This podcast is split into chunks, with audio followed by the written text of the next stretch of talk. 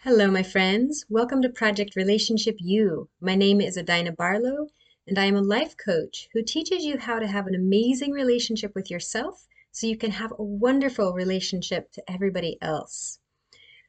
Let's talk about consent today, a culture of consent.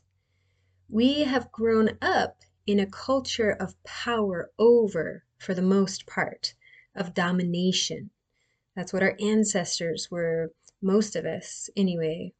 Our ancestors lived in that culture and passed it down to us. And now we're we're looking at and trying to live into a model that is power with other people, not power over others.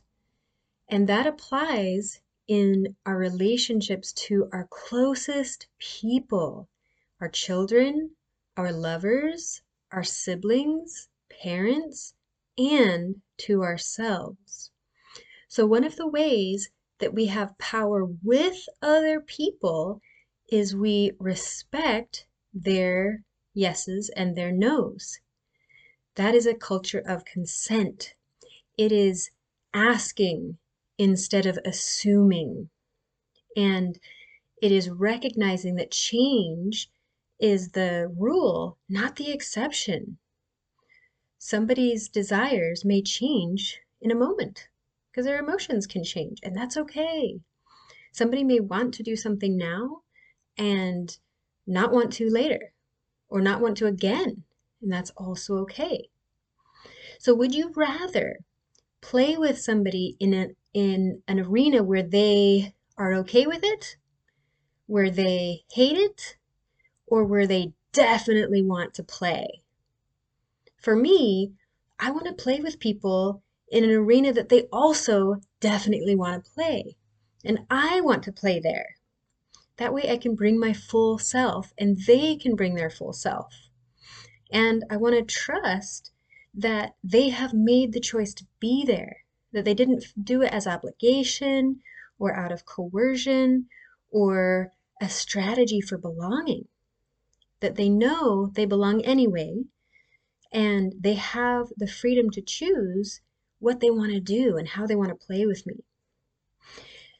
So here's how it works. In a culture of consent, we ask instead of assume, but we ask in a way that gives the other person a lot of signal that they can choose whatever they want. Here's an example going up and kissing somebody that you like is a culture of power over, it's domination. I mean, that is to say, unless you've already established that relationship and y'all, you know, you have those agreements anyway, but let's say, let's say you're on a new date and you totally want to kiss this person and you just do it.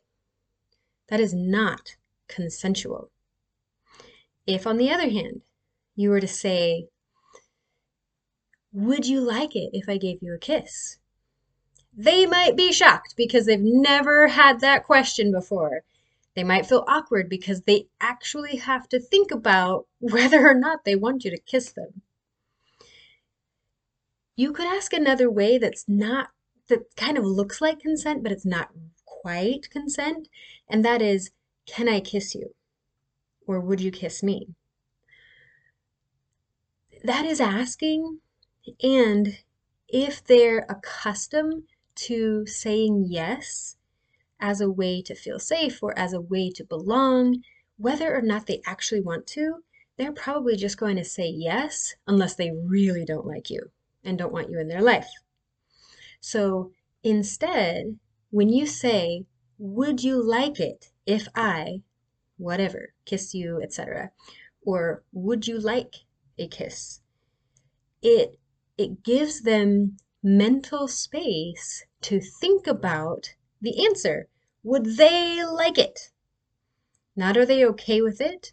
Not would they? Would do they want it? Is that something they would enjoy? So that's the basic difference there. Now, how this looks in like with children. Um, I used to just hug kids because that's that's what people do. My parents instructed me to hug my my grandparents and my aunts and uncles and cousins. Okay, go give them a hug, give them a kiss, whether or not I felt like it. And I remember one time I did not want to hug my grandfather. I don't know why. I just didn't want to hug him. And they punished me for it. My parents would not let me come into the house, my grandparents' house, unless I was willing to straighten up and go give grandpa a hug. That is not consent. That is coercion. And it taught me that what I want doesn't matter. That saying no, I don't get to say no and like create that safety for my own body. That I have to do what others tell me instead of what feels right for me. And that wasn't the only thing, that was a minor piece. I grew up being sexually abused by my father, and that's absolutely coercive and domineering. There's no consent in that. But it shows up in little ways too. So now, if I if I greet some friends or especially my friends' children, I ask, "Would you like a hug?" And and I I have to catch myself sometimes because especially with adults, not so much with children anymore, but I will make a gesture for a hug as I'm asking the question or after or I'll ask the question after I make the gesture for the hug. And so I'm I'm already assuming with my body language and I have to just like stop like, "Oh, no." Ask first, pause for their response, and then if they say yes, then I make the gesture for the hug. So this applies with making a request to, I don't know, to, to go hang out with somebody. Hey, would you enjoy it if we spent time tonight? Hey, would you would you enjoy it if we went to the movies? Now, you've got to be in a culture of consent with yourself as well. So if you are going to the movies because you think that's what your friend wants to do, but it's really not what you want to do, that's not being in consent with yourself. Or let's say somebody else wants a hug or a kiss, and you just automatically accept because that's been your strategy for acceptance, for belonging. But you haven't yet checked in with yourself and with your body to see if that's what you actually want.